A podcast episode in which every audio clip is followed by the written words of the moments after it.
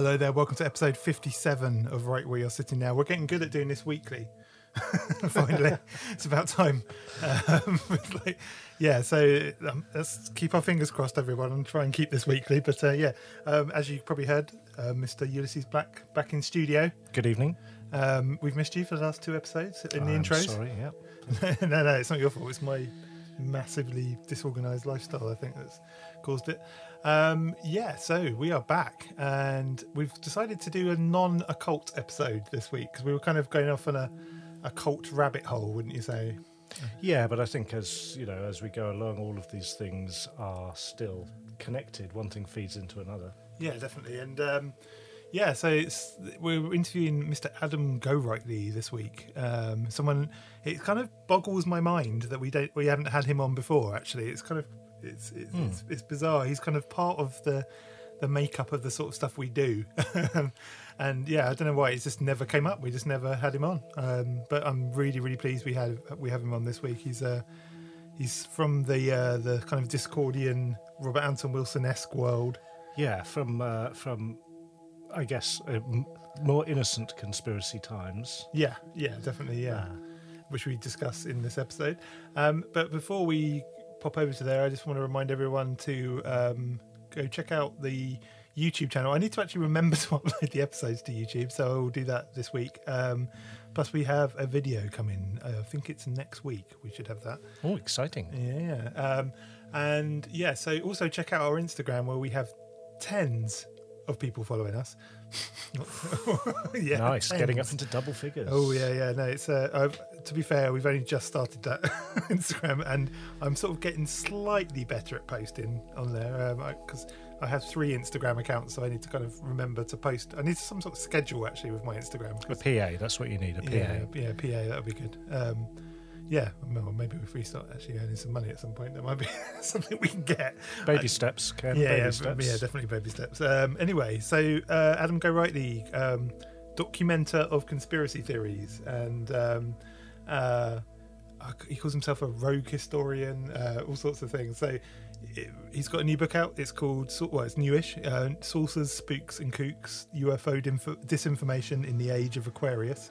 Um, it mainly focuses on Dulce Base, Yeah, Dulce Base. Yeah. um, which we will discuss in this um, episode. But really, I think in this episode, what we're trying to kind of do is link fairly tenuously link um, kind of old conspiracies to new conspiracies, essentially. Yeah, I think it's it's uh, drawing on uh, Adam's sort of background and interests, but certainly looking at how a lot of these different conspiracies come into being and, and how they feed from one into the other. And you know, there's conspiracy theories are quite understandably a hot topic at the moment because they're having a, a stronger, more forceful impact right up, uh, you know, right up to the very top as it goes.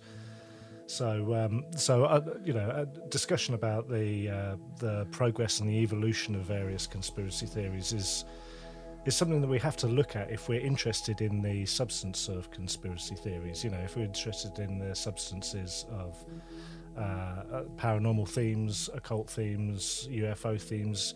Not that these are all entrenched conspiracy theories, but that they all sort of partake of that field. And I think if we're going to look at individual conspiracies or individual sort of fringe subjects, then it's also important to look at the actual trends uh, of how they move through time. You know how how people engage with them over time. Definitely. Anyway, so let's uh, let's kick into the interview, and we'll see you in the in Let's the get outro. into it. Yeah.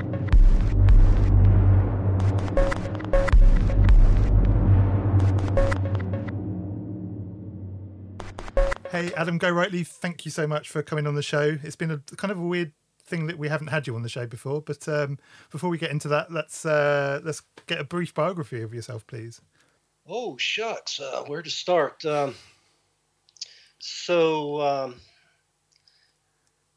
I've written about uh, over the years uh, the paranormal conspiracies, uh, UFOs, psychedelics. Those were my interests going back uh, many many years, uh, and kind of cut my teeth really in the uh, late 80s, writing for a number of zines. You know, that's how I got involved writing about these various topics, and that uh, over time evolved into a number of uh, books. I can't even keep track of how many I've uh, written now. I'd have to go to Amazon and count, but uh, I've written on a number of topics. The, usually these odd characters that inhabit the fringes, you know, the uh, Charles Manson and uh, Kerry Thornley and Discordianism and conspiracy theorist James Shelby uh, Downard, more recent books. Uh, the latest one, Saucers, Spooks, and Kooks, uh, UFO Disinformation in the Age of Aquarius, that deals uh, more with uh, disinformation and misinformation in that uh, realm of UFOs and conspiracy theories.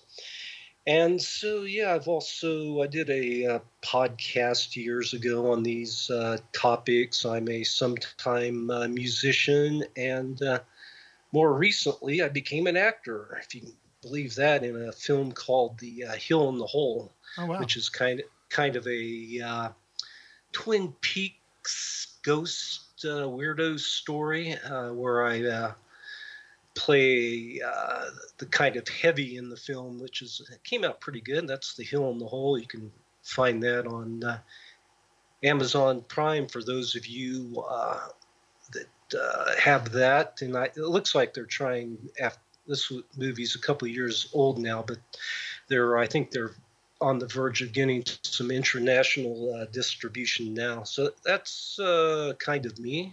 That's cool. What did you play in the film? Um, well, it's it's the kind of the heavy in the film. He's uh, kind of a semi-masonic, uh, psychopathic uh, cult leader with a wry sense of humor.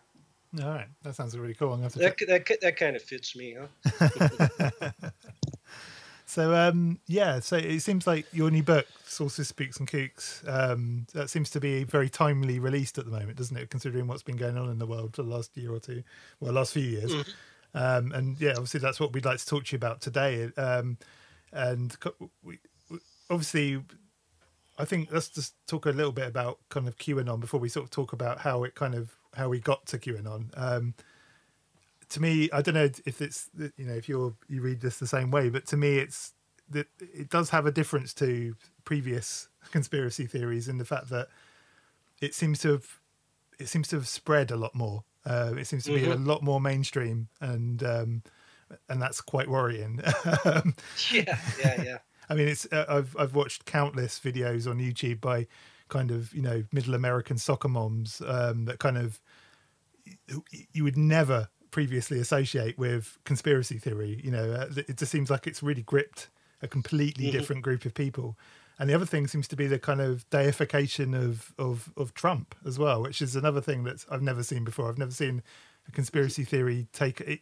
In fact, it's kind of the polar opposite normally, isn't it? A conspiracy theory would often be kind of counter to the leadership of, of a government. So it's kind of right, right, yeah. anti-democratic. Uh, early on, they were uh, calling him instead of, you know, he used the acronym POTUS, President of the United States. They were uh, the QAnon type folks were started referring to him as G E O T U S, the God Emperor of the United States, which blew my mind at the time. I kind of picked up on the um, this QAnon stuff somewhat early before it really blew up and became mainstream, I started working on an article uh, that was published in eventually in the daily the Daily Grail uh, two three years ago now, and uh, you know when it first started when it emerged, I started hearing little tidbits about this, and was like, oh man, this is crazy because it flipped everything kind of on its uh, head and uh, portrayed, uh, you know, the, the early uh, Q drops and uh, stuff. You know, everybody knows the story, claiming that, that there was this uh, pedophile ring run by the Democrats and they were bringing Trump in to break it up. Yeah. And, uh, you know, they were secretly, they had been arresting all these uh, Hillary Clintons and Democratic operatives and uh, secretly uh, shuttling them to uh, Gitmo, where they were going to face a tribunal and be executed, all that happy horse shit that was uh, circulating. This was the same time when on the other side of the political uh, spectrum, you had a lot of these uh, stories when Trump came into office, all the Russian connections kind of emerged as well. And it was the same kind of uh, buzz on the uh, left, you know, that uh, all these indictments were coming soon and they were going to uh, lock Trump up, et cetera, et cetera. So it was kind of like a, in some ways, it was a, a response to that. Mm, yeah. Was yeah. there an So- element where it um, it sort of started in a more like jovial jovial manner before becoming so politicized, or do you think that sort of cynically it was uh, a strongly politicized thing off the bat? Obviously politicized because it was opposed to the sort of Democrats sort of conspiracy that it was building. Um, It, it yeah. but yeah, so, uh, yeah, I'm curious. It's uh, to me, it was a political operation, you know, pretty much from the get go, and that started with the whole Pizzagate thing. It was obvious it was being engineered by uh, someone, and it, it, was a bunch of forces coming together, you know. the uh, people who wanted to put uh, Trump in office, you had the Russians screwing around with uh, disinformation, and people on the alt right. Picked up on it, and so he got a and there was a lot of influences you talked about from the past that started feeding into this. You know, one of them was uh, like Hil- Hillary was the main bad guy in all of this, and really these stories uh, started about uh, her connection supposedly to uh, these you know sex rings. And this type of stuff. Really started in the uh, ooh boy back in the uh, mid 90s or so. Uh, you can date it back that far a book like uh, for instance uh, you had these mind control books that uh, came out back during that uh, period late 80s 90s the Cathy O'Brien book, uh, Transformation in America, had these bizarre stories. And I was all into this stuff back then because it was so mind blowing, uh, claiming. Uh, oh, there are some weird ones about uh, how, they, yeah, you know, they talked about presidential models. They groomed these uh, MK Ultra victims, and there was something that started back then called Project Monarch. You know, Mm. with this conspiracy uh, theory. You know, a lot of uh, disinformation, misinformation uh, sewn in there. Basically, that uh, Hillary was part of this elite uh, network of uh, politicians that in, that you know were also moonlighted as shape-shifting reptilians and were using these MK Ultra victims as their sex slaves and whatnot. And so you know that's kind of a thread that's been uh, dangling out there a long time. And uh, part of it, yeah, it's political mechani- machinations, you know, and uh, back in the uh, whenever that was the 80s uh, the timeline right here more in the 90s remember hillary had the uh, line about the vast right-wing conspiracy at the time and uh, i was into the uh, you know exploring conspiracy theories and w- within the cons- uh,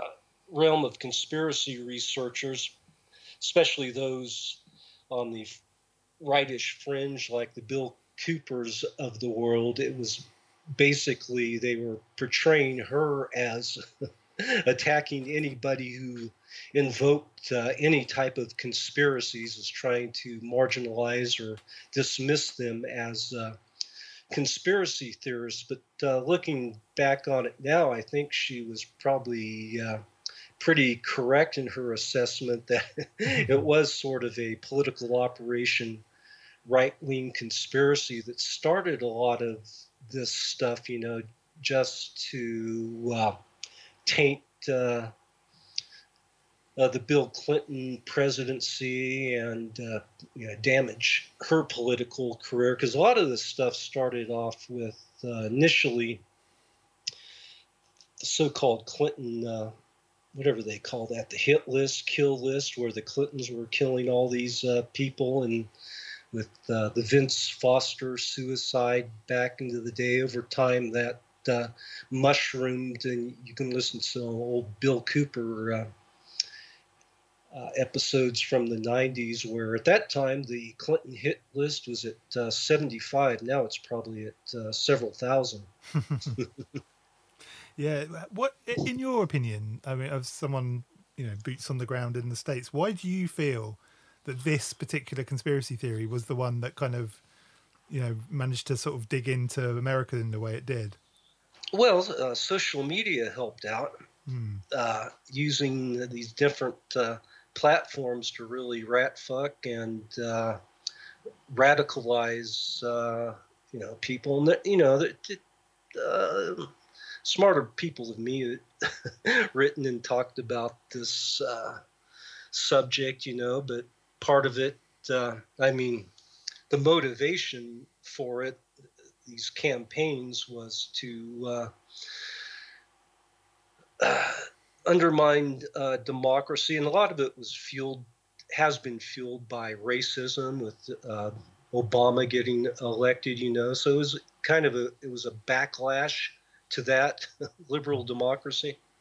Yeah, it's interesting, isn't it? So, I think one of the things that's really blown my mind actually has been the kind of new age response to it as well. I mean, you, yeah, yeah. It's kind of like historically well, the new age has always been the left, doesn't it? I mean, well, I mean, mm-hmm. uh, but this yeah. seems to have dug into them as well. They seem to also be sort of yeah. That's it. that's kind of been happening a long time, but I started to see it, you know, in real time, and it talk about once again.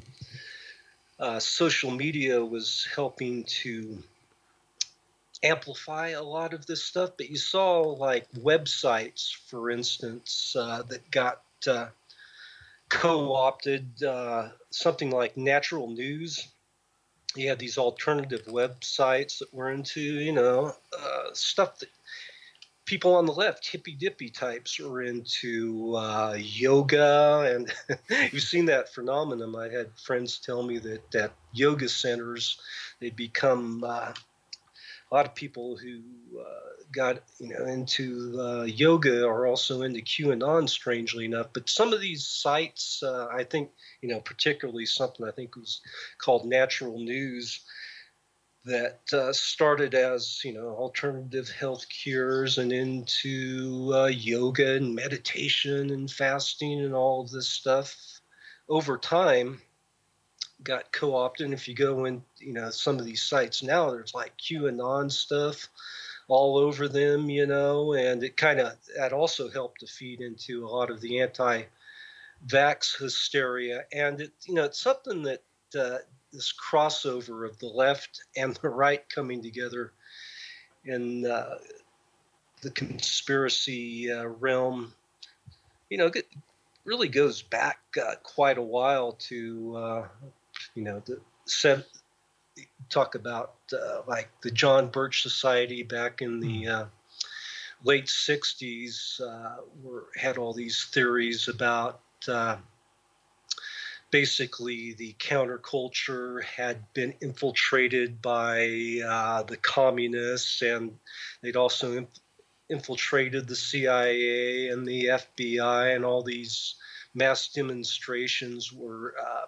basically uh, kind of uh, propped up by uh, same, you know, the elitists and uh, people with ties to communists and pushing this new world order type uh, stuff, and that the uh, CIA, et cetera, behind the major assassinations uh, back in the day. So, you know, some of these threads that later ended up in uh, the Illuminatus. And uh, at that same time, you had, uh, with the 60s counterculture, you had a lot of people there questioning the Kennedy assassination was the uh, CIA, FBI involved, you know. And so on the right, you had the John Birch Society saying the Illuminati, who controls the CIA and FBI, were behind the assassination.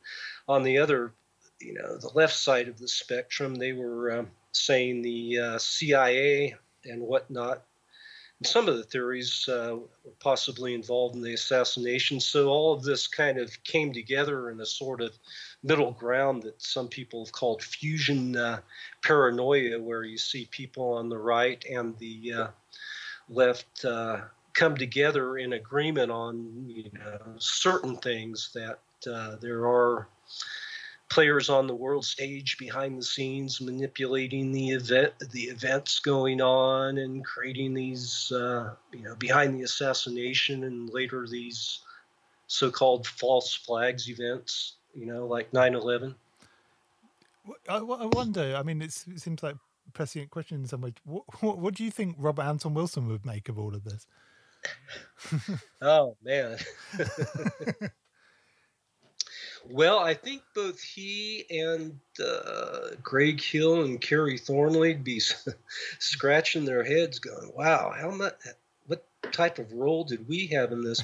Because they they did uh, in some sense, unwittingly, you know, help bring uh, the uh, idea of the Illuminati more into the mainstream. You know, it was kind of a playful, poking fun at and uh, doing parody and satire about what the John Birch Society uh, were involved with the Illuminati. That's how Operation Mindfuck started, but it did help push it in into the counterculture with uh, you know illuminatus and so that got kind of seated there in people's minds once again on the left and the right about uh, the illuminati and back in those days it was like uh, obviously it wasn't as widespread uh, these uh, notions about the illuminati yet but over time it's kind of grew and grew you know uh, if things get repeated enough, you know, after a while, it's, you know, same thing with like something like the Roswell crash. Whether that happened or not, it gets repeated so many times that people uh, begin to uh, work that into their belief system that, yeah, maybe something did happen to Roswell. I mean, at Roswell, there's so many stories, there must be something to it. And same thing with the Illuminati, you know? Hmm. Yeah, yeah. Or Q or QAnon. Yeah, yeah, it's interesting. I, have one one thing before we sort of go back into some more historical kind of stuff. When did the I think is it endochrome? Is that what it's called? The alleged substance that Hillary Clinton oh. extracts from these. Uh, when did that first appear? Because that seems like that seems like Icke kind of stuff. I don't know. Is I I think it might have been a Hunter S. Thompson joke to begin with. Oh right. Yeah, and that's that's kind of another one of these. I mean, these memes get repeated in different ways over times. You know that, uh, like uh, you see it in uh, a lot of the UFO uh, culture of the late '80s when they were talking about the alien invasion, and uh, there was a secret treaty between the U.S. government and the Zeta Reticulans or whoever that uh, they would the aliens would trade their technology in return for humans to uh, do ghastly experiments on. And part of this, this was a dying alien race, and they needed the uh, precious bodily fluids of uh, baby humans to keep them alive. So, and you see that with uh, anti-Semitic uh, literature. You know, I forget what they what the uh, terminology was, but kind of the same uh, thing uh, that you know that leads that leads us to QAnon and all these other uh, stories. And you know, there's that there's there's that undercurrent of always that an, undercurrent of anti-Semitism down there. Yeah, I, I had um, I was just sat on a bus. It was the first time I ever heard of, heard of, even heard the phrase endocrine. I was it endocrine? Yeah. Is that?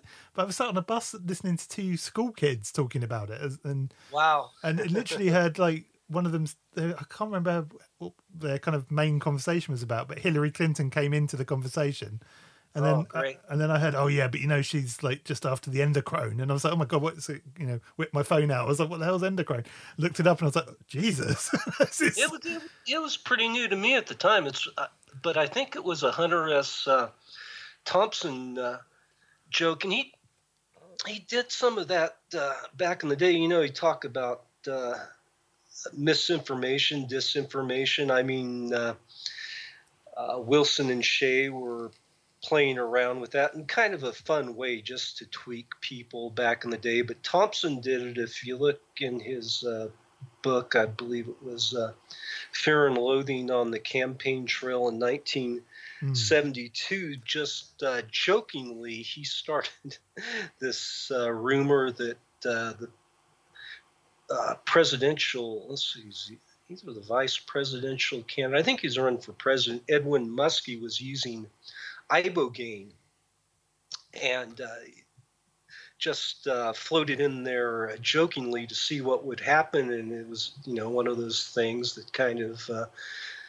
took off in certain circles, and people is going, is real, you know, is uh, Muskie really using ibogaine for some? Uh, and so you can see how those things can get seeded, even doing them uh, jokingly into uh, culture. And I think the endocrine thing is like uh, same sort of deal that uh, Thompson joked about at uh, one point, and years and years later, it got somehow picked up uh, by the you know QAnon crazies. I think there's even uh, Mr. Burns mentions it in a Simpsons episode back from the Oh. nineties. Not not not specifically the endocrine, but uh, Mm-hmm. but needing the blood of a young boy.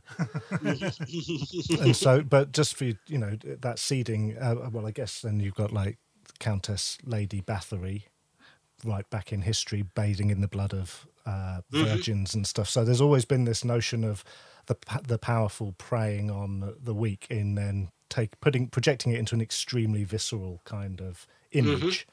yeah, it's interesting.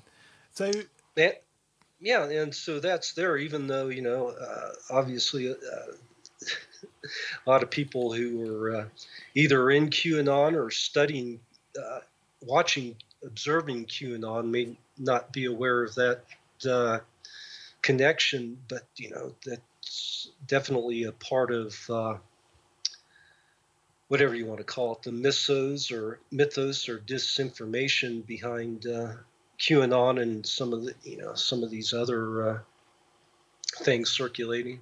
One thing I thought was really interesting, I saw a thing. It was actually a remix on YouTube, but I saw Alex Jones has um, has parted ways with QAnon now. he seems to have finally rejected them, and he, he, uh, there was an interview of him interviewing the shaman, the QAnon shaman, and he cuts him off and goes, "I've had enough of you people." But he, Oh. it's even it's even too crazy for Alex Jones. It's like oh, Jesus. I don't I, I don't know. Who knows? Maybe he's distancing himself from what happened. You know, with the uh, insurrection at the Capitol. Mm, yeah, yeah, it's definitely. Yeah, I don't know. I think he's. I don't know. He's a strange one, Alex Jones, isn't he? We'll, Yeah. we'll come to him in a bit. But let- let's go, let's go to your book a little bit and talk about. First of all, I want to talk about like why you sort of focus so much on Dulce Base and, and also what is the Dulce Base? Um, you know, because there's going to be listeners to the show that have never heard of it, so it'd be good to kind of kind of cover off that story. But also, like, why in particular in this book did you focus in on that a lot more? And um, Well, it really started with uh, my interactions with a uh, character named Tal Levesque about uh, oh, back 2008 or so. And he was one of the original promulgators, promoters of uh, Dulce Base uh, theory back in the day, starting in the late 80s. Uh, and so he's a real fascinating character. And I uh, met with him and I started working on an article called My Breakfast with Tal. This was like like 2007, 2008. and uh, part of it, you know, as I was writing it, uh, dealt with Dulce, his involvement in that, and at that point, I, you know, started looking into all these uh, Dulce uh, rumors just to find out what was fact or fiction, and uh, so this article, my breakfast with Tal, began to expand to something I was calling uh, deconstructing Dulce, going through all the uh, rumors and theories about it and kind of uh, taking it all apart and seeing where it all started, you know. And I got to the point about uh, a couple years after that that it written like 10,000 words and it kept going. So, okay, this looks like it might be a book. And it kind of got put on hold for a while. I was working on other uh, projects, but uh, you know, dived back into it over time, maybe five years ago or so, and um, um, I started seeing how Dulce also connected to all these other stories in ufology back during that period that were all the rage, the MJ12 par- papers and uh, Area 51, etc. And so, yeah, uh, tracing back the origins of Dulce base, which I uh, discovered over time, really goes back to the uh, Bennewitz affair, which uh, started in the uh, late 70s. Mm. And probably need to yeah yeah so that's okay let's get in uh, get into that and see, uh, explain how that kind of led to uh, the Dulce base uh, story yeah, so should we do that then? Should we? Talk, let's talk about Bennewitz first, actually, because um, that kind of predates Dulce, doesn't it? And uh, kind of lead, like you say, it kind of leads into that that story. So yeah, let's talk about Bennewitz. So he was uh, Bennewitz was a uh, physicist. Uh, he uh, was a, uh, government contractor. He started a uh, business called Thunder Dynamics, and he was kind of an inventor. He was producing uh, avionics equipment, sensors, these type of stuff for airplanes and military equipment and whatnot. And he was located uh, right on the outskirts of Kirtland uh, Air Force Base, where a lot of stuff was going on uh, during that period. Uh, Kirtland Air Force Base in Albuquerque, uh, New Mexico, and um, Bennewitz was also a member of uh, a UFO organization, APRO. He had an interest in UFOs, as well as uh, cattle mutilations, which had uh, kind of uh, became a thing back uh, during that uh, period. So anyway, Bennewitz started noticing UFOs or craft he couldn't explain over Kirtland Air Force Base, and specifically over an area called the Manzano uh, weapons area, I believe it was called. It had the largest stash of uh, nuclear weapons components uh, in the U.S., as the story goes, during that period. So, you know, uh, Bennewitz became alarmed at this. He started filming these things, and he also set up a uh, bunch of different uh, sensors to pick up signals and stuff. This is at his you know house, looking towards this uh, base, and became to believe it was some type of alien invasion going on there. And uh, these signals he started picking up, he would believed were from the alien craft or something. He was trying to decode what was going on. And he even alerted the uh, Kirtland officials about uh, what he was picking up on. Uh, the Kirtland officials, uh, people there, security, kind of over time started playing along with him, wanting him to believe these were alien uh, transmissions that he was picking up. But what was what was going on there in reality was uh, testing of secret craft and also. Uh, laser communications they were developing there at Kirtland, and also Sandia Labs, you might have heard of that. That's where a lot of this work was uh, going on. And they were concerned that one, that uh, these transmissions he was picking up, he would figure out how to decode them because they were basically you know, talking uh, to satellites and uh, stuff. and uh, and so they started seeding him with disinformation to make him believe that yeah, this was all part of some uh, alien invasion, and this is where Richard Doty got involved, an infamous figure who worked for AFOSI, the Air Force Office of Special Investigations. He's basically a counterintelligence guy, and the campaign here became uh, this counterintelligence operation was to, to divert uh, Bennewitz's attention away from uh, Kirtland and push him towards uh, Dulce Base, where they could actually even stage some uh, things uh, and you know to make him believe this was uh, the aliens ultimately to discredit him but they were also feeding him uh, different disinformation and documents to see who he was passing them on to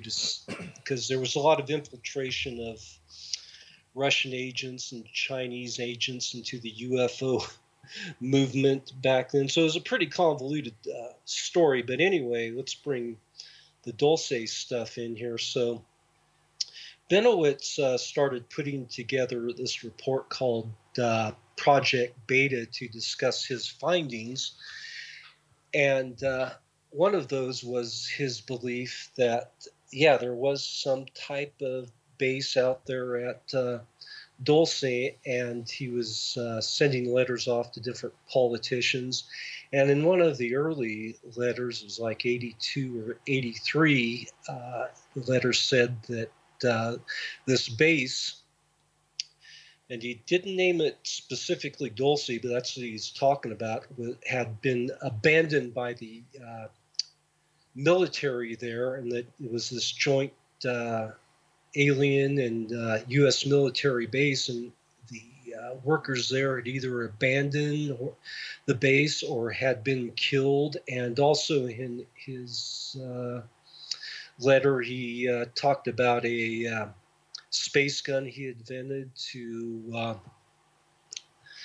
that he was convinced would kill all the aliens. So that was the early seeds, you know, a letter like that uh, that uh, started the whole Dulce base mythos, and it was uh, really didn't become a thing until uh, 10 years later or so when other UFO researchers started uh, picking up on it and weaving their own ideas into uh, what exactly what was going on at uh, Dulce. And this led in time to get the other people involved, like uh, John Lear and Hal Levesque and uh, the release of something called the uh, Dulce Papers, uh, which took uh, ufology by storm in around 1988, 1899. Yeah, I remember that. It was one of the first things I remember um, prior to the web, you know, being a thing. I remember what was it, Telnet or I can't remember, Usenet or one of these uh, early. Oh, yeah, the user groups back then. Yeah, and that was and, that and William Cooper's early UFO um, document. Those two things were the two things you just constantly see: the Dulce papers and the uh, William Cooper um, thing. Now, one of the weird uh, stories that uh, fed Bennewitz's uh, imagination or paranoid delusions or whatever was first reported in a uh, book by my friend Greg Bishop called uh, Project Beta. And he shared the story that uh, Bill Moore had shared with him. Uh, Bill Moore was a UFO researcher right in the middle of this whole Bennewitz affair back in the day. And uh, Moore, during that uh, period, had met with uh, J. Allen Hynek, you know, a famous name, uh, been involved in Project Blue Book. And influenced, you know, a movie like Counter, uh, Close Encounters of the Third Kind. And he was still apparently Hynek was uh, under contract to the Air Force at that time, and he uh, gifted. This was Hynek. He told Bill Moore that he gifted uh, Bennewitz a, a, uh, computer with some software loaded into it that would allow him to talk to the aliens. Now, Hynek didn't uh, tell Bennewitz uh, specifically, but apparently uh, the uh, Air Force had put this uh, software in there that, uh, uh, yeah, indeed, at least the way Bennewitz perceived it, he had a direct line of communication to the ETs. And also, this computer, the software apparently conjured up some like very basic images of ETs on his screen. And uh, this was uh, confirmed in later years by other people who visited uh, with Bennewitz, like uh, Gabe Valdez, who's a pretty good source, that uh, he was getting information. He was the sheriff this... of uh, the sheriff of Dulce, wasn't? Gabe? Yeah, he was. He was a state trooper who was investigating right cattle mutilations and uh, UFOs during this period, and suspected, you know, the government, uh, some cl- clandestine branch of the government was uh, behind it. But uh, you know, th- through this information. Um, Bennewitz was, was, receiving. He put together this Project Beta report, and uh, it's probably the he was mentioning a lot of the memes that later became a mainstay stay in uh, ufology, he referred to some of the entities living at Dulce Base as grays. Probably the first time that term had been uh, used, and so that became, you know, a uh, trope in ufology, obviously. And 1980, uh, he uh, Bennewitz uh, started doing these regressions of a lady named Myrna Hansen who had uh, supposedly witnessed uh, some ETs in Eagles Nest, New Mexico, when she was driving through there with her son, and uh, she observed at the time. This was 1980, pretty early on. The uh, UFO uh, send down a tractor beam and beam up a cow into the ship, and she and her son got beamed up. Supposedly, this was her memory, and they saw her the uh, aliens basically uh, chopping up, dissecting the cow, basically a cattle uh, mutilation. So Bennewitz started. Uh, uh, basically got involved with doing regressions with Myrna Hansen, and during one regression session, she claimed that uh, she had been transported to an underground base somewhere and you know went under the usual uh, they conducted the aliens a medical uh, experiment uh, with her maybe uh, in you know we're trying to uh, breed an alien hybrid with her. And uh, at one point she escaped and was running through this underground facility and saw the classic human alien hybrids and vats and whatnot. And so, once again, you know, this material became really, you know, fed into ufology in the years to come. And, you know, popular shows like the uh, X Files and whatnot. Mm-hmm. And so all these stories were picked up by the likes of John Lear and others in the 80s and, and Bill Cooper and expanded upon and this was the main story out there now in the late 80s that indeed there was this secret uh, treaty or pact between the humans and aliens, and they were experimenting on uh, humans, and these other researchers picked up on it, like uh, I say, quote unquote, researchers like Bill Cooper, and added their own spin on it, and uh, you know, it just became the main themes and tropes in ufology during that period. Oh, I was just going to ask whether the uh, whether the lady who had been subject to the regressions was she was she already familiar with uh, the mythos, or did she does she represent the, the you know the first point at which uh, people that aren't necessarily directly involved in the conspiracy are now beginning to report or feed into encounters? You know, start sort of giving it life and weight outside the actual sort of information being fed out by uh, Doty and chums? Well, it was definitely one of the early uh, stories. Um, if you th- look at the uh, Linda Moulton Howe was also involved mm-hmm. in this scene, and you know, cattle mutilations were a big part of it. And uh, I think you can still find her uh, documentary Strange Harvest online. Yeah. And you'll see a segment there where a uh, hypnotic regressor named uh, Leo Sprinkle is uh, oh, yeah. regressing a lady named uh, Judy Doraty.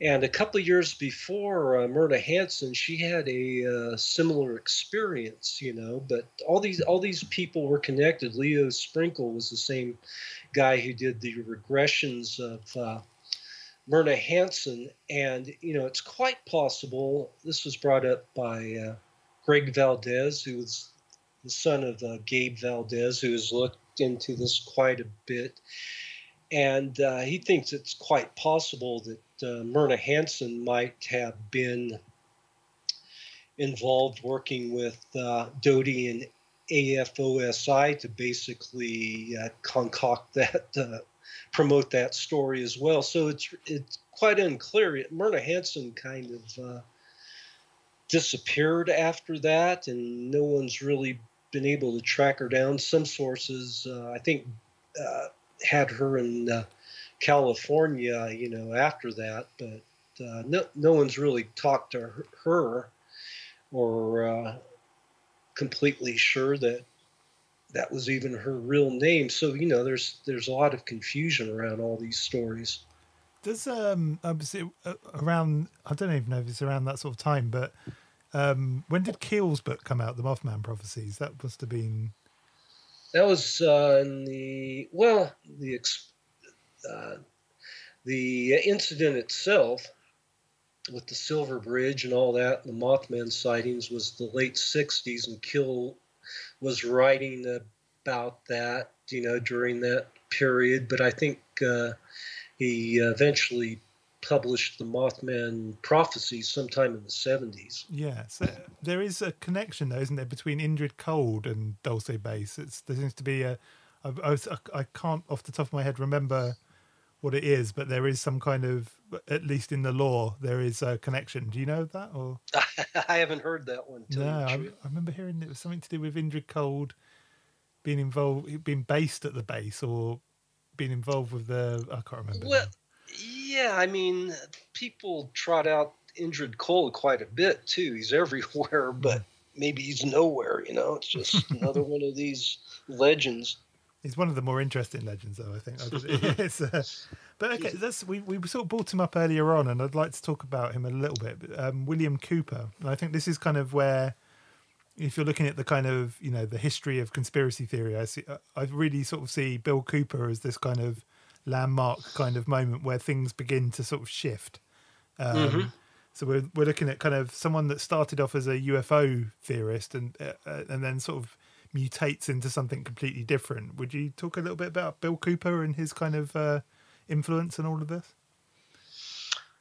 Yeah, pretty uh, damn huge influence. Yeah, he made a name for himself uh, with the UFO stuff eventually, and I, I kind of picked up on uh, this in real time even before he had the uh, shortwave radio show. Uh, for years, I was uh, continue to be a fan of uh, like late late night radio. It's not what it was back in the day, but that's you know where you a lot of the uh, you know people like uh, Bill Cooper emerged uh, from, and where I first heard him was a show called The Billy Goodman Happening.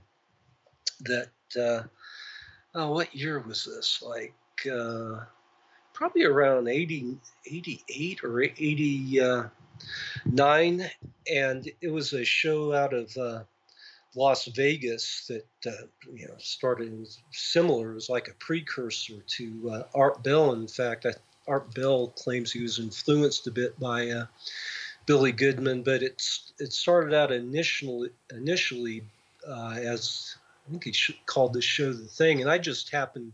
I was tuning around the dial one night and initially picked up on this, and uh, the first shows were kind of about Elvis Presley conspiracies. He was into that, and uh, maybe ghost uh, stories, and then the Area 51 revelations uh, became to broke during that period, and Goodman was one of the first guys. He'd have Bob Lazar on there talking about it, Area 51, and uh, then Bill Cooper was one of the people that uh, showed up.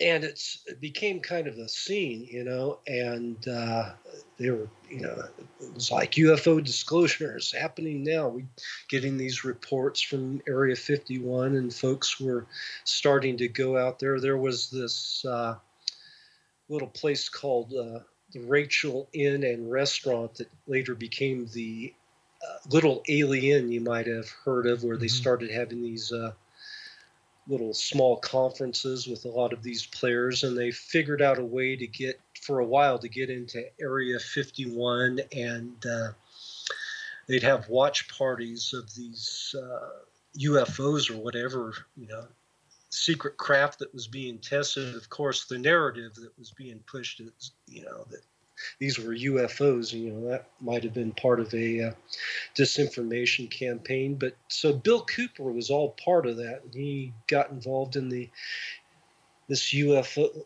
UFO scene and claimed that he had uh, when he worked when he was uh, with the military in Vietnam, he was a briefing officer and he had seen these documents. It sounded similar to the MJ 12 documents about, uh, once again, the secret uh, treaty between the aliens and humans, and that there was an alien in captivity, etc.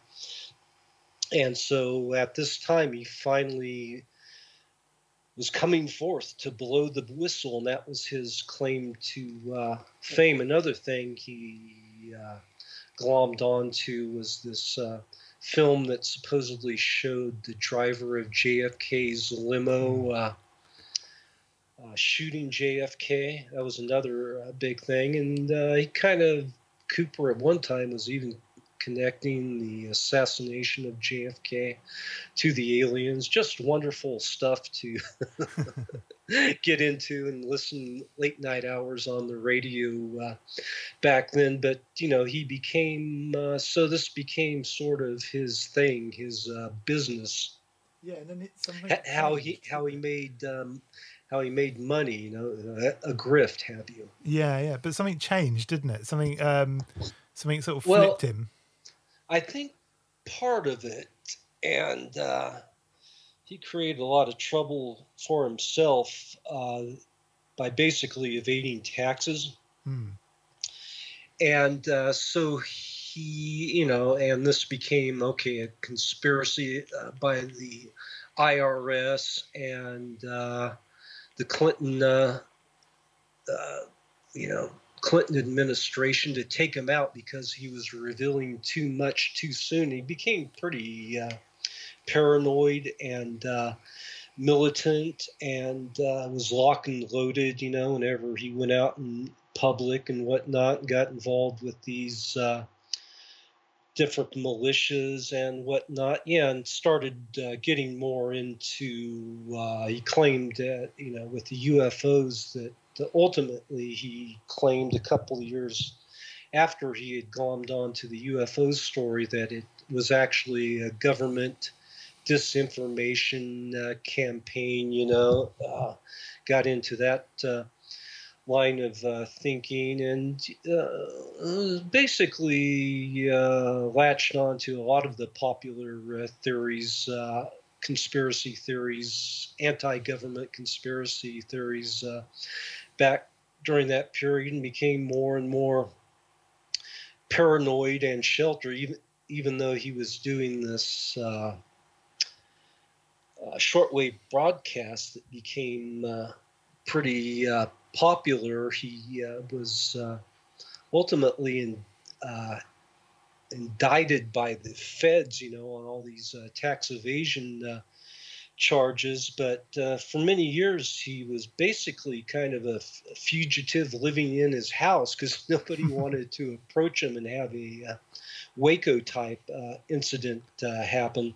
And so the uh, feds, when I say the feds, the FBI, the Department of Justice, just did kind of a hands-off approach. I mean, if you know we get an opportunity to, to arrest this guy at uh, some point, we will do that, but they, they never did, you know, and it wasn't really the feds that took out uh, Bill Cooper. It was the uh, local authorities there in, uh, trying to remember what county in uh, Arizona he lived, but uh, what went down basically, he was once again getting very paranoid and whatnot. And there was a plot of land near where he lived that was kind of like a uh, party spot or a lover lane, lover's lane type uh, going on there, and uh, he was chasing people off that, that, little plot of property. It wasn't his, but he, you know, running people off. He'd he'd have. Uh, he was always armed, threatening with weapons, you know. So some the locals were complaining uh, to the uh, local sheriffs. And there was the a particular sheriffs, guy, wasn't there? There was a um, he he came down and did it to a particularly influential local character, I think, wasn't there? I, um, I've just recently read the book about him. What's it called? Uh, Pale Right? No, I can't remember what it's called now. There's a good biography of William Cooper, and Mhm. I, I think the person he actually came, he there was a specific person that he came and threatened. Um, who who had some influence with the local authorities, and that's what kind of got the ball rolling, wasn't it? I think. Yeah, the fir- the uh, there was one sheriff there didn't want to deal with him, probably wisely so. You know, just maybe uh, just leave this guy alone. Hopefully, he doesn't uh, kill anybody. But it continued to escalate. Then they got another sheriff there was more gung ho and said, "We're going to go after this guy." So they did a uh, stakeout, and he did his. Cooper did his routine where he went out and was chasing the locals off the nearby property, and uh, these sheriffs, or maybe half a dozen or whatever, caught up with him, and and uh, so uh, they were staked out, and they approached him, and so Cooper jumped in his truck and hightailed it back to his uh, house. Uh, and I guess there was a couple staked out at his house uh, too. And before he could get inside, a shootout occurred. Uh, I think uh, Cooper started it. He shot one of the sheriffs in the head, and they uh, then they uh, ended his life before he could make it into his house. Which you know, once again, that uh, I think he was pretty prepared once he got inside for a long standoff. Mm, yeah, yeah. It's it's a really dark ending, isn't it? That one in particular. Yeah, it's yeah. Uh, it's um, but one thing that Cooper did that was really kind of, I think, quite different was he really started to plumb Christianity into into the conspiracy theory. Didn't he did this whole I can't remember the name of it now, but he did this whole tract, didn't he? Where he, he each week he'd read sections connecting the Masons to the Christian. Oh, Miss, Mystery Babylon. That's the one. Yeah, yeah. Mystery Which- Babylon. which was a great series. I listened to quite a bit of that. So yeah, he was weaving the Masonic uh, theory into that, you know, and that Masonry was whatever anti-Christian.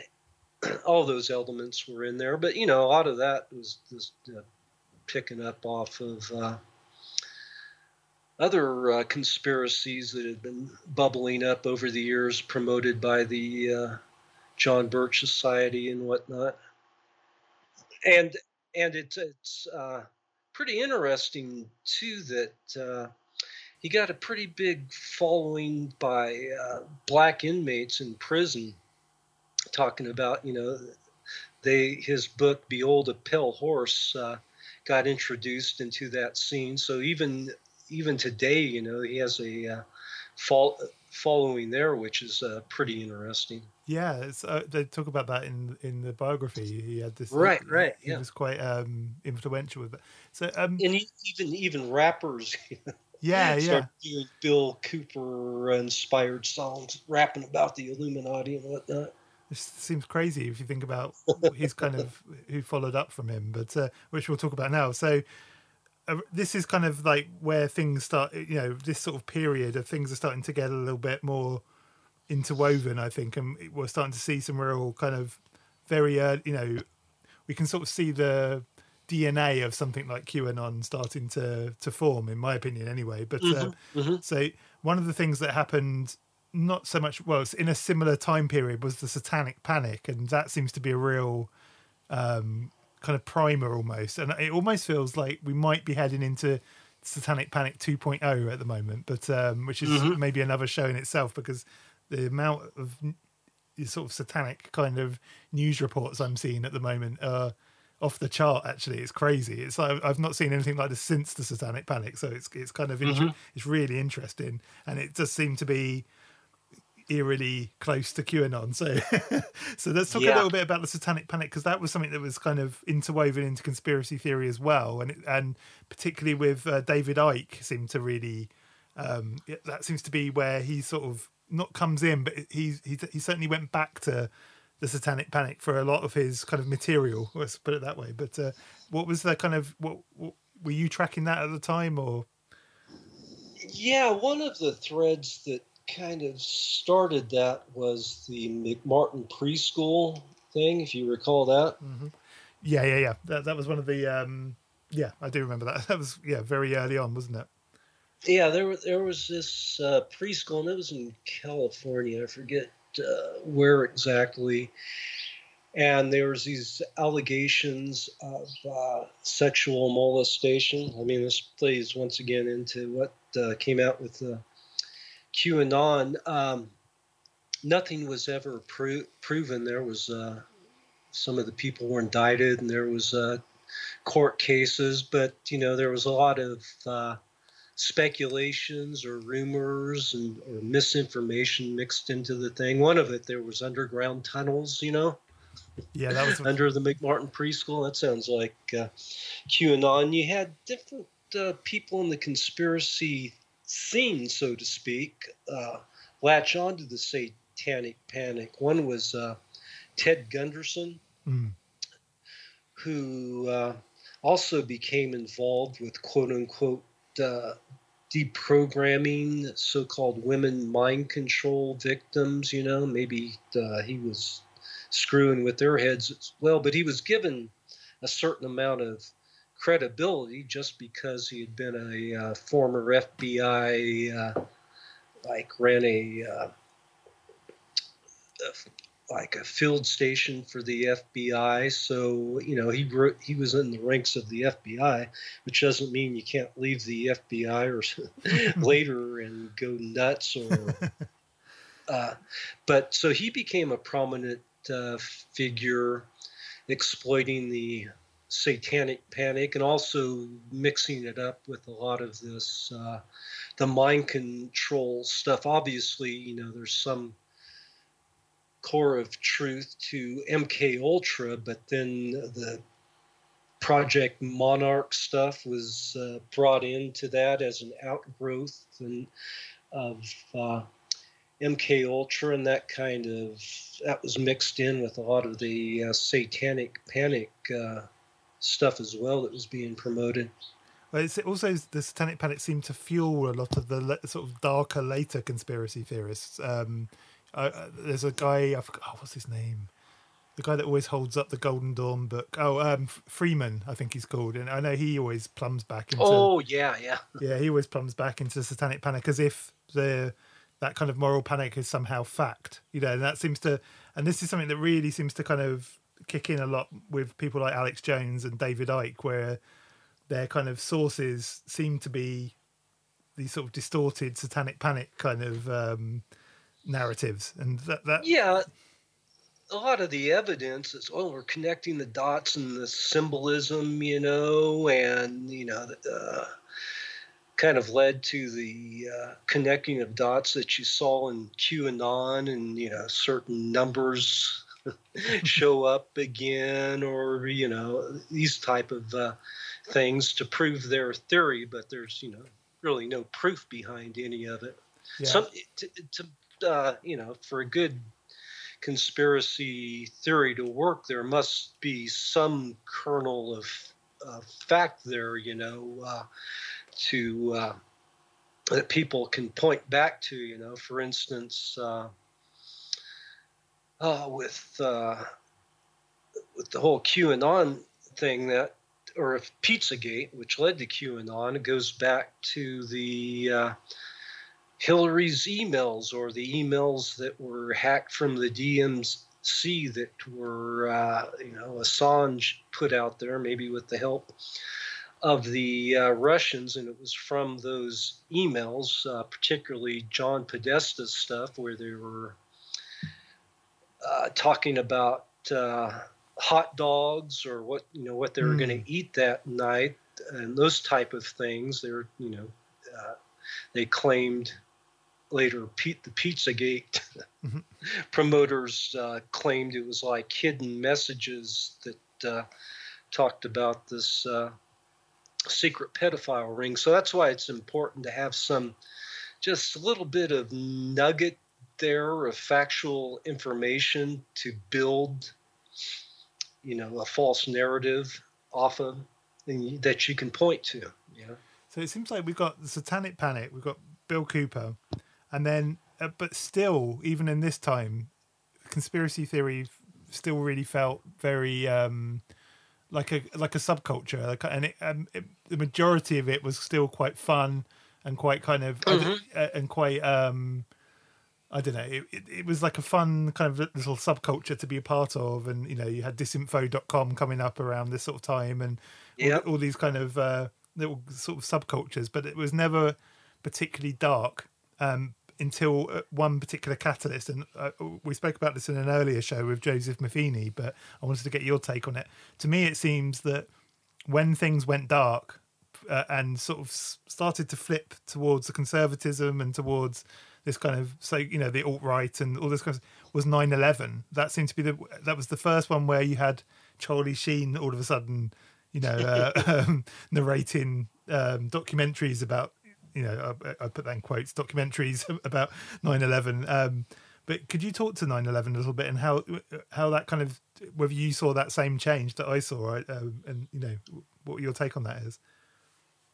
Well, yeah, like you said, uh, prior to whatever point in time you want to uh, point to, you know, whether it's 9 11 or maybe uh, a little bit after that, uh, conspiracy theories, yeah, looking into all this stuff and UFOs and whatnot was kind of uh, fun. It was a way to, you know, as like Robert Anton Wilson talked about, jump into a reality hole and uh, like entertain uh, theories and think about them and take them to a, a certain depth, but also having enough uh, perspective to you know step back out of the reality tunnel and look at these things in different ways you know?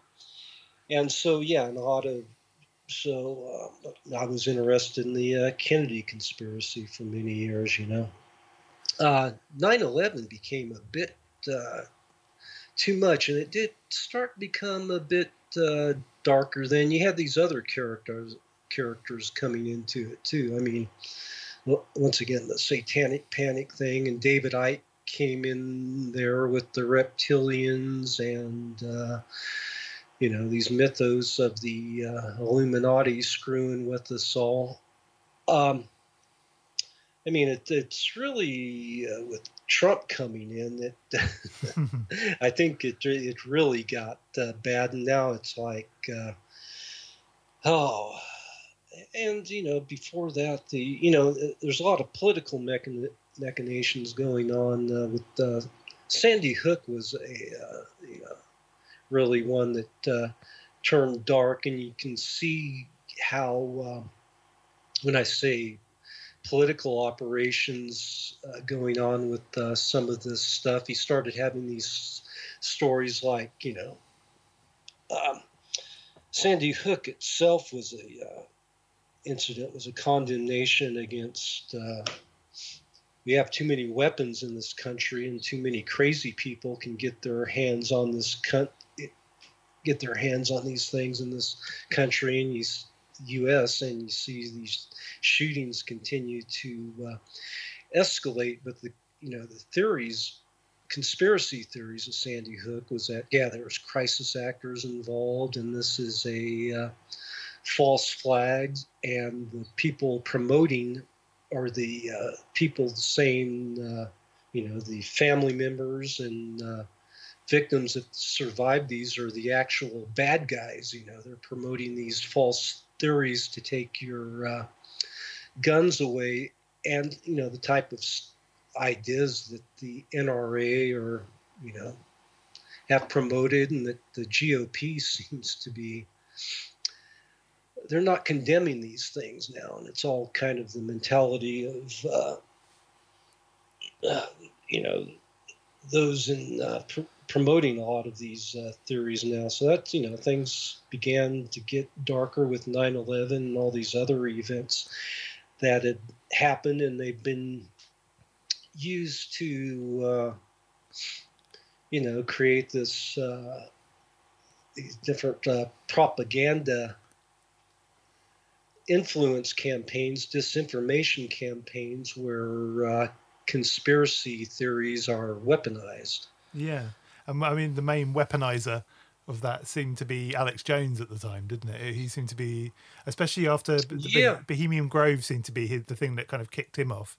Um, yeah, and what a what a silly, silly thing, you know that that was. But uh, yeah, yeah, it's partially Jon Ronson's fault, who we've had on the show. right, right. I mean, that kind of like uh, Wilson and uh, Shea talking about the Illuminatus and putting it out there. Uh, Jon Ronson, who I love, mm but yeah, he, he provided a forum uh, trying to expose some of the stuff that was uh, going on, but you know, also ended up providing a forum for Alex Jones that uh, maybe helped uh, many ways launch his career. Yeah, it's really fascinating. It's it's almost a shame in a way. I kind of miss I almost miss the Illuminati now we've got QAnon.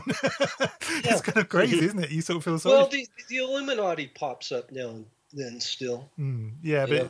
it's they seem to have uh, that seems to have been memeized, doesn't it, in the public mm-hmm. consciousness? Mm-hmm. So it sort of yeah. almost feels like if you use that word anymore, it's sort of immediately mocked, kind of thing. Well, you're yeah, using the word um, Illuminati, or, but you know. but if but also the word memes. So like mm. you know the meme this sort of notion of memes and these sort of like thought viruses that the um, social media can disseminate so rapidly. One of the things you were just mentioning, Sandy Hook and uh, 9/11, and uh, one of the things that interests me about conspiracy theory is the phenomena of apophenia, the ability to make what can be interpreted as meaningful connections between two things or more, where there might not actually be any connection, which is kind of uh, an an intrinsic part of conspiracy theory, and mm-hmm. there seems to be maybe it is with uh, in quote marks democratization or whatever of social media. I've there's people that I've spoken to who are so caught up in uh, the apophenic side of their conspiracy theory that they're then completely insulated from it, so they won't even they'll reject they'll reject notions like apophenia and things, and will will now believe if they have themselves made a connection because they've read X amount of memes and little blog posts and whatnot, then the the power of the connection that they feel they have made themselves gives it a uh, an element of truth that they then stand behind, even if it doesn't actually have any truth to it whatsoever. Mm-hmm. And I was just thinking because you were mentioning the weaponization of of these conspiracies, and maybe that goes hand in hand with an, an emerging vulnerability of of the consumers of these conspiracies to to either wade through the sort of the fact and fiction or take the playful side a bit more like Robert Anton Wilson where these are kind of yeah reality tunnels that you're exploring and then you step back out of to people that are now completely buying into certain elements of conspiracies and maybe more so the darker they get um, yeah, and then yeah. insulating themselves bias. exactly yeah yeah it's interesting the other thing that's interesting is that you can now buy protein bars that are conspiracy driven. I, I find that hilarious still. You know, from Alex Jones. Oh, of course, they're selling all all kinds of products. that always makes me laugh. Okay, so let's very quickly touch on Pizzagate because oh, it's you know it's probably still very in the public's consciousness, so we don't really need to cover it hugely. But it still does feel like this was a this was a big one that kind of this really broke into the mainstream. It was huge. You know, it was um, this was you know it had real life consequences. It had you know it was it it was mentioned in elect you know election campaigns. It was and like you say, it's kind of like the the doorway for QAnon in some ways, isn't it? So could you talk Mhm. about like I mean, I mean I read your Daily Grail article and it'd be great if you could kind of talk over some of your thoughts of like that particular I'd have to I'd pull up my Daily Grail article to remember what I wrote about. but it's uh yeah it's it, that definitely seems to be a, a real that i mean that was like all the all the conspiracy world talked about for a while and for me as someone you know as, as someone that's also very interested in you know the kind of culture of conspiracy that seemed different to me there's something different about it and i couldn't Oh yeah. i couldn't quite put Well, my finger on it Well, yeah, it seems like it was uh, orchestrated. You see a lot of, you know, let's let's assume for a minute it was orchestrated by people who wanted to get uh, Trump in office, which itself, I guess, is another um, conspiracy theory. But there's with a lot of these, uh, you know, that the uh, people in right wing circles were promoted. You know, there's a certain uh, amount of projection in there. I wonder what was uh, going on. Um, and were they were they trying to get ahead of negative stories about uh, Trump? We don't know for sure, but it seems like he was involved in the same type of networks uh, we're talk. You know, the PizzaGate was talking about with you know, with his connection to uh, Jeffrey Epstein and uh, whatnot. Of course, Bill Clinton also had those uh, connections. So, you know that. Uh, type of campaign that had you know fingerprints of a lot of these operatives over you know the roger stones of the world. And you see the, the first people promoting these stories were like proteges of all these right-wing operatives mike cernovich and uh, jack posobiec. They were the first really the first ones to start uh, promoting this along with alex jones and the initial stories, uh, you know, that came uh, from those emails somehow, I guess uh, Comet Pizza was uh, mentioned in those. I don't remember exactly uh, now. So whoever came up with this uh, decided to, you know, that was that was one of the key places where these child sacrifices were going on. So when this uh, campaign was first launched, here we have. Uh, and I don't know if a lot of the videos uh, still exist, but you had uh, simultaneously Jack Posobiec was going. You know, you see a f- film of him, uh, video of him going to uh, on his way to Comet Pizza, and he's going to blow the whistle on this. And Mike Cernovich did the same thing, and Alex Jones got hit on his radio saying, "I I don't know what's going on there, but I, if I have a mind, I'm gonna." Tonight I'm to go over there and uh, travel there and see what's uh, going on. And this kind of lit a fuse with uh, crazies out there to go, you know, invade Comet Pizzas, and he started seeing other people uh, pick on up on this who are kind of unwitting dupes. I don't believe that, you know, Alex Jones and these other alt right guys actually believe this stuff, but it seemed like they got marching orders or they put their, you know, it was, uh, they put their stories, uh, got together and put the concocted these stories so that kind of matched uh, each other and pretty soon you know it led to some crazy who was watching alex jones actually go to uh, comet pizza and looking for the underground uh, rooms that didn't exist and firing off a weapon now that guy's in uh, prison for a while Yeah. Well, is talking of Alex Jones, is is Jones the first like con- larger conspiracy theorist to be involved directly with a presidential campaign? He must be. Yeah i think so. And Yeah, it's, it's odd, you know, and a lot of people said, uh, uh, you know, thought that uh, after Trump got in office, you know, uh, maybe uh, Jones would eventually, you know, uh, start speaking out against because he's you know he portrayed himself as anti-establishment you know? Mm. and now all of a sudden he's like a lapdog for the uh, president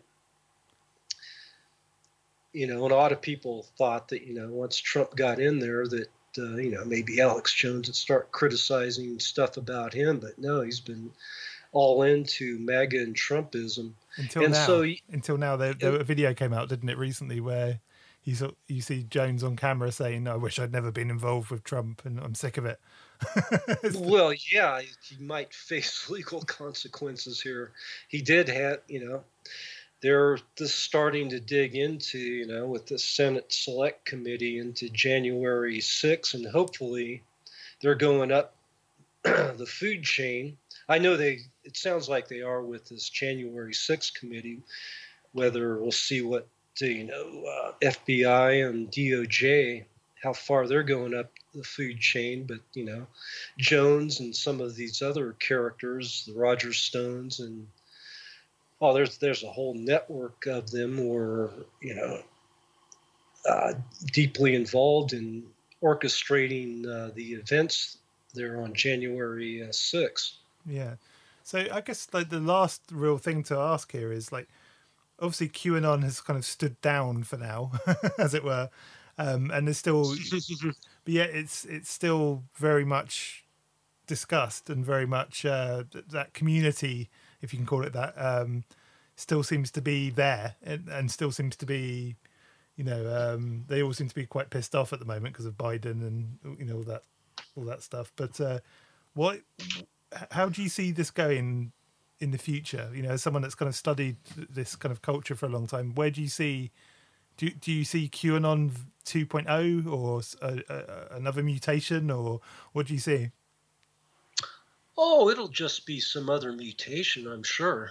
Mm. I mean, it's become now, you know, that those type of uh, people in some cases have become the uh, brown shirts. You know, they've they've lapped over into a lot of these uh, militia groups, the three percenters, the oath keepers. Once again, a lot of those people, these groups that uh, were there on January 6th with, along with the QAnon shaman types. So once again, it's just uh, been weaponized. People have been radicalized to uh, buy into this stuff. So it's, you know, it's not going away.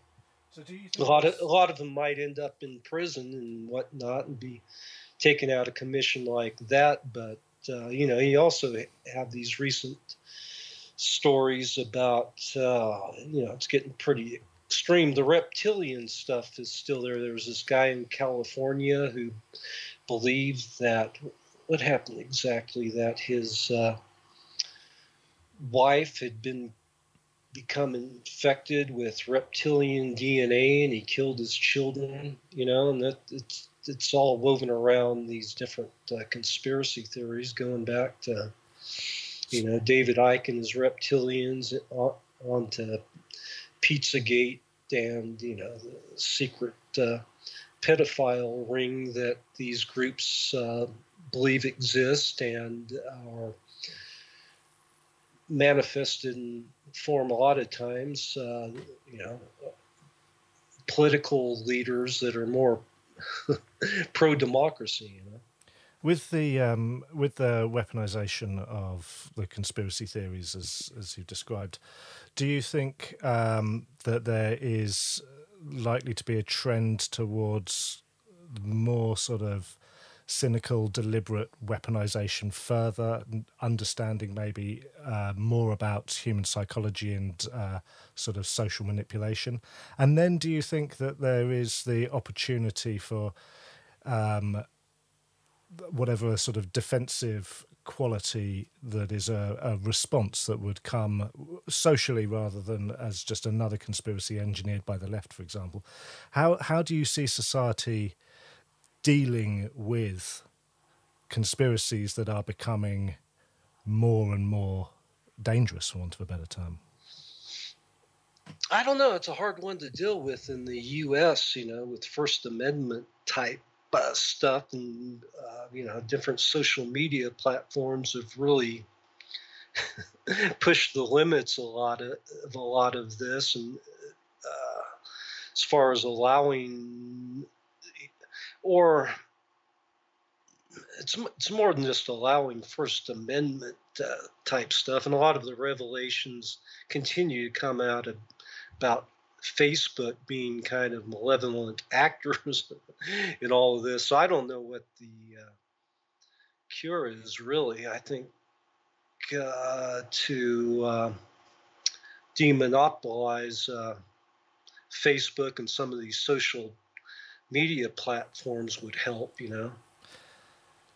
I mean, I, am I'm, I'm asking just because I'm fascinated in the, the human capacity to be motivated and act upon conclusions that we've that we come to ourselves, which we do I, every I, day. I, I think a lot of people want to, myself included, want to you know improve things and uh, but uh, well so i'm just wonder i'm wondering uh, whether there whether something that we can't even see now will emerge as a as a response to that or whether we will just have a potential black hole of uh, of the weaponization of conspiracy becoming increasingly dangerous with no response not necessarily on a corporate level but on an individual mm-hmm. level um, for how do we how do we deal with and uh, and not be so susceptible that we're motivated to move and kill people as opposed to mm-hmm. take a, a, a, sort of a wry interest in a conspiracy for its entertainment factor. Well, there's some heavy questions you're asking me. I don't have the answer. You know, part of it's uh, education. Uh, at all levels, but it's a push pull. You know, the pendulum uh, swings. You know, you always have that uh, black hole there of disinformation. We'll have to uh, deal with. I mean, who saw any of this coming? You know, how can you predict uh, what the you know? How long's Facebook been around? It's relatively uh, new phenomenon. What what's coming next? You know, it's hard. It's uh, hard hard to predict. Yeah, it seems like one thing that hopefully is that we can maybe spot some of this up front. Now, we, now we've had QAnon and Pizzagate, maybe it might be a bit easier to kind of spot and control almost. Mm-hmm. that, that, might be one good thing from from those two incidents, maybe. But uh, but anyway, um, thank you so much for coming on. Um, where can we find you on the web? Uh, I have a website, adamgorightly.com. There, there's a lot of stuff on the web. I'm on Twitter. Uh, I have different blogs. We touched a bit on Discordianism. I have a, a blog called Historia Discordia that gets into a lot of that. Uh, so those are a few of the places, and my books are all on Amazon. Excellent. And uh, I think we're definitely going to have to have you back on, on for, for, several shows. I think because I, you know, I, have been following your work for quite a while. I'd like to do a Discordian show with you, and I'd also like to do a Kerry Thornley and uh, Lee Harvey Lee Harvey Oswald show with you potentially. Oh, there's a bunch of Richard Doty sure. stuff I didn't get to chat to you about. Yeah, so yeah, there's that as well. okay. Yeah, there's tons. Sure. So um, yeah, expect to hear from us soon. But uh, thank you great. so much for coming yeah, on. Thanks and, ever so yeah, much. That's great. Okay, uh, thanks, guys.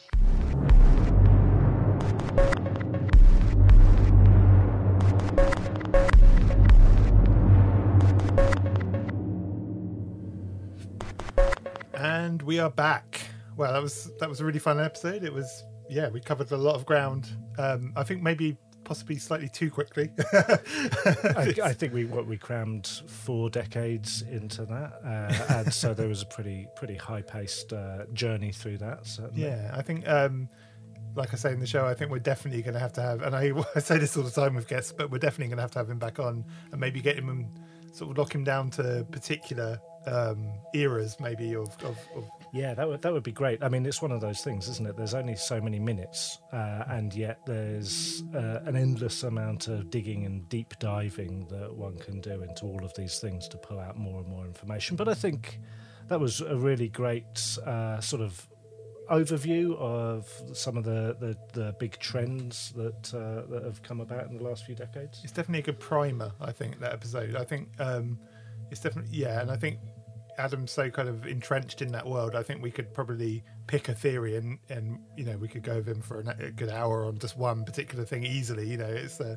I'd say I think we're definitely going to have the chat back on as soon as possible. Can't wait. Yeah, yeah. So this is a, you know, we, we like I said earlier in the show, we we we've been sort of fairly occult heavy for the last few episodes, so it is quite nice to kind of, you know, uh, go. You know, historically, sitting now has always been about not just the occult; it's also been about conspiracy and you know paranormal thing. Well, not so much paranormal, but kind of you know weird kind of subculture. Yeah, weird, weird, fringy things. Yeah, exactly. So this, you know, this is a direction that we're also exploring. So hopefully you'll stick around for that as well. If you're, you know, hope you're not just here for the occult. um, but yeah, so anyway, we'll we will see you next week, and well, I will see you next week. I don't think you're all going to be joining us. No, I'm not in the country. No, there you go. He's uh, on a secret mission um, to Dulce Base, I think. Uh, you're not allowed to say. that. Oh yeah, shit! I can't remember. I forgot. Anyway, uh, so yeah, find us on YouTube. Um, Sitting now, we are on YouTube, and also Sitting now or at Sitting now on Instagram. And I am looking at a Discord server. I think that's going to be the next um, thing. Okay, you can, I can edit it out. Ah, the website. Oh, the website. Yeah, yeah, of course. The whole new Yeah. revamped website. Oh yeah, yeah. And well, I mentioned that in the show, but yeah, yeah. It's a, and also, of course, you can find us on sittingnow.co.uk, which is where we're we're we're entrenched. We have been for many years now, which is our site, um, and that's sort of evolving as well as as I kind of relearn how to do it all a little bit. But uh, yeah, so you know, bear with us on all things. But um, yeah, we're we're full steam ahead with the show now, which I'm really pleased about, and we will see you next week. Absolutely. Have a good week. Cheers. Bye.